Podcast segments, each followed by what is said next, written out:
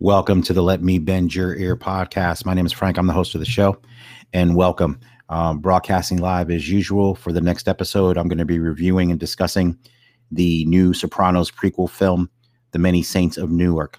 So as I do every episode, I am on live right now. So if you happen to see this, I am broadcasting on the podcast Facebook page, which is Let Me Bend Your Ear. I'm also broadcasting live on Twitter. The handle is at Bend Your Ear Pod. Also on Twitch with the same handle, Bend Your Ear Pod. Also on the show's YouTube channel, which is Let Me Bend Your Ear Podcast. I'm about to right now put the link in the chat. So wherever you're watching this live, if you want to join the discussion, uh, you can click on that link at any time and I will see it, and we'll get you on here to talk about uh, The Many Saints of Newark or any other thing you want to talk about regarding movies. So if we do take a live caller during this segment, uh, we can uh, make it open forum, or we can talk about what I'm, what I'm reviewing. So some quick housekeeping, we'll get right into the review. The Let Me Bend Your Ear podcast is a movie podcast. I discuss and review movies new and old. That is the tagline of the show. Movies have been a passion since I've been a little kid, and uh, it's uh, endured with me today, and I still love it as much as I did when I was young. So if you're looking for a movie podcast, if this is your first time checking it out, I hope you enjoy it. Uh, if you know someone that would love it, uh, recommend it. I would really appreciate it. You can follow the show on social media. The Twitter handle, again, is at Bend Your Ear Pod. That's where I'm at the most. You can reach me there. Uh, uh, if you follow me, I'll follow back, and uh, I interact with a lot of people there and a lot of movie lovers. So that's the best way to get a hold of me. Uh, I am also on Instagram, same handle, Bend Your Ear Pod. Again, the YouTube channel, if you could subscribe to that, is Let Me Bend Your Ear Podcast. And if you can like the Facebook page, I'd appreciate it as well. Uh, you can find that under Let Me Bend Your Ear. The email for the show, if you have any suggestions about movies for me to review, the email is bend your ear podcast at gmail dot com. Uh, I am live now, but obviously this is an audio podcast. So if you do listen to podcasts regularly, you can find this podcast on Spotify or wherever you get podcasts. The show is officially on Spotify, Google Podcast, Apple Podcast, Stitcher, TuneIn, CastBox, Podbean, and Amazon Music. So you can find the podcast at any one of those locations. So if you do use an app to listen to this podcast, all you do is click on subscribe, and you'll get notifications when new episodes drop, and you can uh, listen to them at your leisure. Uh, again, also, you can also watch the, the videos either live now, of course, or uh, at your leisure as well on YouTube and on Facebook, also Twitter. All right. Again, the email is bend your ear podcast at gmail dot com. And if you are a regular listener to the podcast, I really appreciate it. I'm always grateful for uh, anyone out there that's listening. Uh, if you can do me a favor, if you're a fan of the podcast, if you can retweet what you see uh, on Twitter, especially, I'll retweet new episodes. I'll tweet out Uh, new episodes. If you can retweet those and like them, uh, the best way for an independent podcaster like myself to get more listeners is to have people talk about the show, retweet it, um, discuss it with their friends. So if you could do that, I'd appreciate it. The other big thing, if you can do it, is if you listen to this show specifically on Apple Podcasts, but if you listen to it on any podcasting app, uh, if you could rate and review it, uh, I would love if you give it five stars, but if you can give a rating and review, this is extremely important. And another good way for the show to get more followers, because obviously I'm trying to expand the audience, expand the reach, and expand the interaction between fans of the show and myself. So if you can rate and review, that'd be great. Uh, like I said, whatever podcasting um, platform you listen to, uh, if you could do that. Now, if you don't use a podcasting platform to listen to the show, uh, you can always go to the website. The show's website is let me bend your ear dot com. All the episodes are available there for download at your leisure. So if you don't use a podcasting app, you can listen to it right on the website, or you can download it and listen to it again at your leisure. Uh, also, my social media links are there as well. Uh, but like I said, the website is let me bend your ear dot com, and you can uh, download any of the episodes all the way back to episode one. So again, uh, I appreciate that, and I appreciate all the support. Uh, I really appreciate it. The, the downloads have increased, so I want to continue to do that. So thank you so much. So let's get right into the review. So today I am going to be reviewing another movie I was very excited uh, to see that was coming out and when it was being made and reading about it. It is The Many, The Many Saints of Newark. So if you are a fan of The Sopranos, which I include myself, uh, many people that watched it, uh, a classic television series on H B O starring the late James Gandolfini and Edie Falco, um, Stevie Van Zandt, Frank Vincent, and I mean, the cast is too numerous to, to mention. Lorraine Bracco. Uh, they had guest stars uh, uh, the level of Steve Buscemi, uh, Joe Pantoliano, uh, just great, great actors throughout the show. So Many Saints of Newark is a prequel film. So a lot of this, like I said, if you haven't watched The Sopranos, uh, you could obviously still watch this movie uh, because it's it's it's setting things up. So you don't really have to have uh, any knowledge of The Sopranos. But I can tell you, and just to tease a little bit of the review, it's definitely helpful to have watched the series. Uh, and I'll explain more in a moment why. But the this particular story is set in nineteen sixty-seven in Newark, New Jersey. The main character in this in this movie is Dickie Moltisanti. So for you Sopranos fans, you know him very well. He was never seen in the H B O series, but his his character hung over the series. So of course, Dickie is uh, Anthony's, or excuse me, not Anthony's, Christopher Moltisanti's father. So of course, Christopher, brilliantly played by Michael Imperioli in the series. Uh, this is his father. So, of course, um, you never see him in the Sopranos series, but this movie basically showcases him and provides the backstory, as well as, of course, telling the story of a young to teenage Tony Soprano. So, again, the movie opens in nineteen sixty-seven, and Dickie Moltisanti is one of the major players in the DeMeo crime family. Uh, so, it's the Moltisantis and the Sopranos, along with... Um, other uh I forgot the name of the third family, but uh those are the three families that are f- featured in this film. And Dickie Moltisanti is uh you know a important player in this in the in the gambling and and or at the time in the late sixties, really gambling and then it's dabbling into drugs. So as the movie opens, we see Dickie's character and uh we get to know about him. His father, played by the great actor Ray Liotta, of course, of Goodfellas fame, is on plays his father, who has just arrived from Italy with a new young bride. So as the movie opens, Dickie's picking up his father. Uh, they're coming back. He's coming back to America to, you know, get back into the business. He was in Italy for quite some time, and uh, he comes in with his young bride. So of course, Dickie is married as well.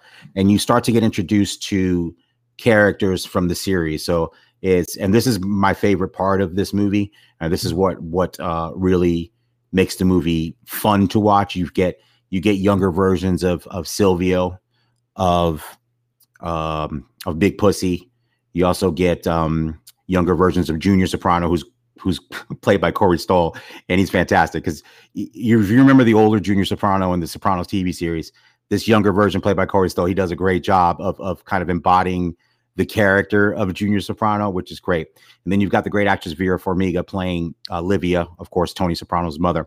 So with her character, obviously, you start to see uh, the seeds of the mental illness uh, that uh, really was a, was over the series itself. So obviously, uh, the great uh, late Nancy Marchand playing Livia uh, during the T V series, and you and you saw her issues and and the the. the the power she had over Tony, and you see that manifest itself here in this film as well. You know, Tony is is a young kid trying to, you know, like most kids do, normal kids trying to please his mother and and, and failing in every regard. And of course, his sister Janice is there as well. And then of course, the other character you get to see is uh, Giovanni Johnny Soprano, Tony's dad, played by the great actor Jon Bernthal uh, from The Punisher and The Walking Dead.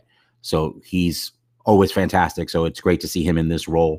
And uh, so um, Johnny Soprano is is also, of course, in the family, but he's kind of in and out of jail. So as the movie opens in nineteen sixty-seven, he actually is going to jail, and he's sentenced to a four-year sentence. So, of course, uh, Livia is is distraught, and uh, obviously she's she's left alone to raise the two kids. But Tony sees a mentor in Dickie, and Dickie's very close to Tony. Uh, Tony's the uh, Dickie is the only one Tony will listen to, because you see the beginning of kind of the seeds of what Tony Soprano will become. And uh, in this film, uh, the young Tony Soprano is played uh, as a teenager by Michael Gandolfini, who is James Gandolfini's son. He does a pretty good job. His, the Tony Soprano role in this film is a lot smaller because the movie's not about him. Uh, he's there and he's got a lot of scenes, but he's not the star or the centerpiece of this movie. Uh, but uh, the thing about Michael Gandolfini, you can see the resemblance to his dad. So I can see why he was um, uh, cast in the role. So again, it's um, it's fantastic to see Uh, his son kind of played the role, so that that was kind of cool. He does a pretty good job.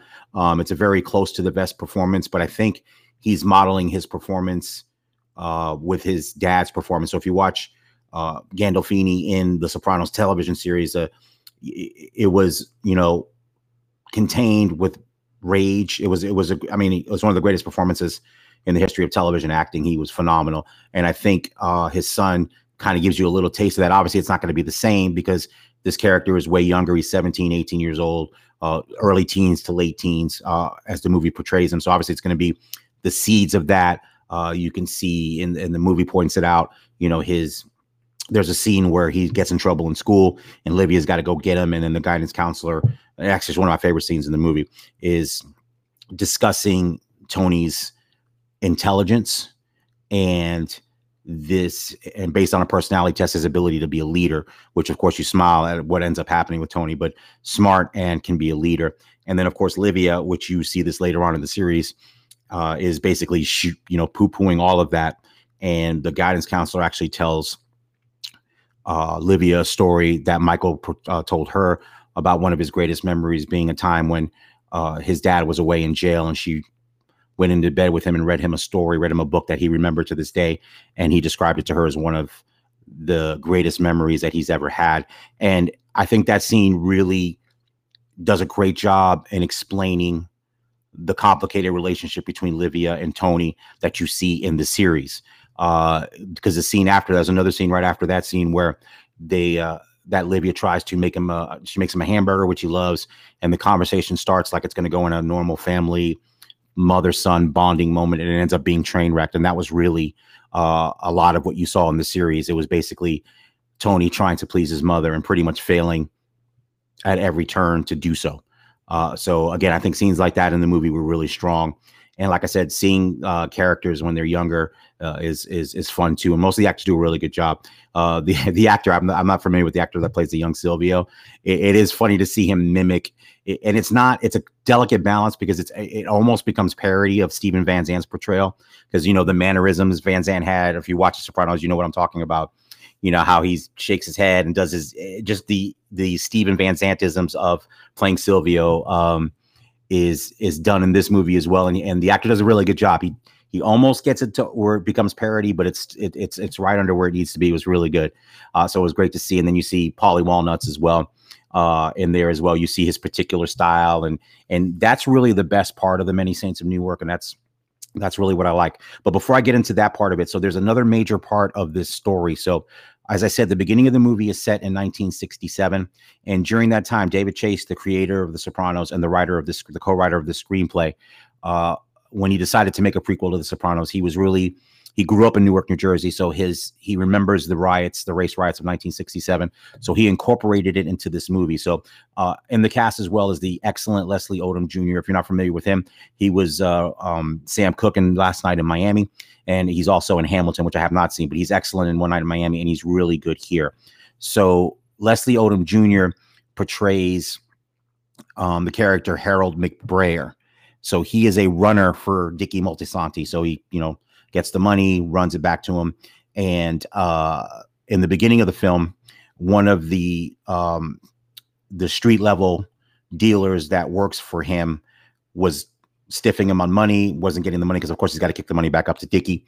And Dickie says, you need to take care of business, figure it out. So he murders this kid uh, in a recruiter's office, murders him, and uh, feels guilt about it. But, you know, he's ambitious. He's trying to move up.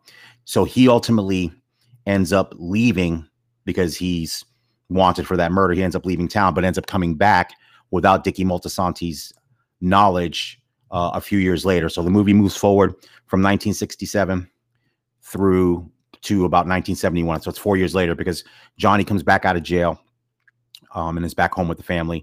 Tony is a teenager now. He was a little kid when the movie started. He's probably not a little kid. He was probably like twelve, thirteen. And then now he's, you know, seventeen, eighteen in this movie because he's about to uh, graduate high school. Tony wants to be a football player.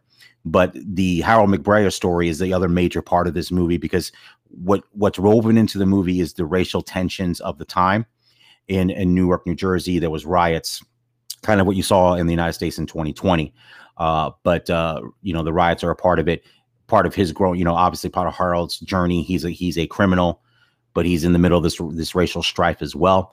And uh, obviously, you know, mafia members are not exactly uh, very inclusive of race unless they can make money off of them. They don't think very much of uh, of of African Americans. And obviously, there's there's several allusions to uh, obviously African Americans moving into more um, white areas. It's it's portrayed in this film as well. When Johnny comes home from jail, he's he's disgusted that there's a there's uh, one black neighbor on the street that he lived on, and he's just he's just outraged by it, and and and leads to the first fight he has with Livia. Like it's Livia's fault that that that black neighbors moved into the neighborhood. So uh, there's a lot of the black humor in the movie that you see that you saw in The Sopranos, which is what I think set The Sopranos apart too. It's it's it's its uh, level of dark humor is really really good, and and you see it here in this movie as well. Like I said, uh, a standout performance is a Junior Soprano by Corey Stoll. He's he's great as Junior. Um, the Paulie Walnuts you get at the young is pretty funny as well. And uh, of course, Ray Liotta is fantastic. Um, he's his story kind of, uh, he's not in the entire movie, but his story is important to the movie.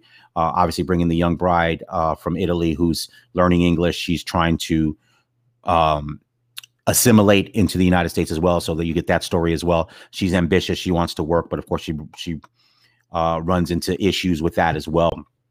And Dickie Moltisanti, who's the main character, is played by Alessandro Nivola. I'm not familiar with his work. I've not seen him in anything else, but he is very good here as, as Dickie Moltisanti, uh, as the leader.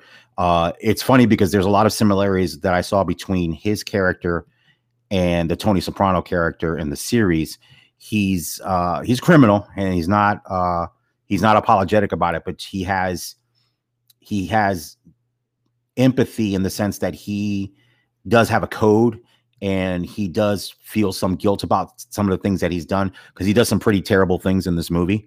Two, two in particular, I won't say, you can watch the movie, that he, at least his character, seems to have guilt about, and tries to assuage that guilt by performing good deeds, literally. Um, there, he's a, he's a coach for a blind kids baseball team, where he helps that out. He tries to help somebody and uh, another person, which I, I don't want to give away because it's kind of integral to the plot, but he has guilt about it and is conflicted about it. And it kind of reminded me of Tony Soprano. It's kind of same thing. Tony Soprano is not a good person, never was a good person, but he was a conflicted individual about what he was doing on a certain level. But at the end of the day, he did what needed to be done. And Dickie's kind of the same kind of character. Uh, there's a great scene when Johnny Soprano is uh, coming home and Junior's bringing him back and driving him back. And uh, Johnny basically berates Junior to say, how come you're not more like Dickie? Dickie, you know, Dickie had these bad things happen to him, and he takes charge and he does what he needs to be done. And you're just basically a wuss. And he's just basically berating uh, his brother.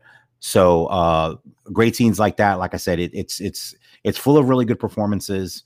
Uh, I think the, uh, the thing for me that's missing from this, and, and it's really, I can't give you a tangible reason. I'm going to recommend the movie. I'll give you my Van Gogh movie um, review in a few minutes, but it, The Sopranos as a television series is super, it, it's it's one of the best series of all time. And if I can give you a, um, uh, a comparison, the Breaking Bad prequel, or actually sequel film, not prequel, let me take that back. So Breaking Bad is probably one of my favorite, it's in the top three T V series of all time. El Camino was the the film that was uh, written and directed by the creator, Vince Gilligan. And while there were some really good things about the movie, it wasn't, it didn't bring the same intensity and, and, and, and quality as Breaking Bad. It's not a bad movie. It just, it's, it's tough to, you know, you don't have Cranston in it, uh, or at least you do. Well, if you've seen it, you have Cranston in it briefly, slight spoiler alert, but it's, it's, it's Jesse's character, who's great. You know, Aaron Paul is phenomenal, and he's great. And there's some great scenes in El Camino. So it's kind of the same thing with Many Saints of Newark. It's it's a hard act to follow The Sopranos. So anything that you're going to be making, whether it would have been a prequel series, had Gandolfini survived, or this prequel movie that's been released, it's going to be tough to really approach that level of quality consistently Uh, in a movie. It's hard to do. And even when the creator is co-writing it, and the director, Alan Taylor, who's directed some of the better episodes of the Sopranos series, which is why Chase went to him to direct this movie. Like I said, the movie is good. It's just missing, I don't know, it's missing that, that extra oomph. And look, probably it's missing James Gandolfini. Uh, that he was the center of that universe of phenomenal acting, phenomenal writing, phenomenal direction for The Sopranos, but he was the center of that. Because I just read the story this week. Uh, Stephen Van Zandt's got a book that he's promoting that's uh, about his life.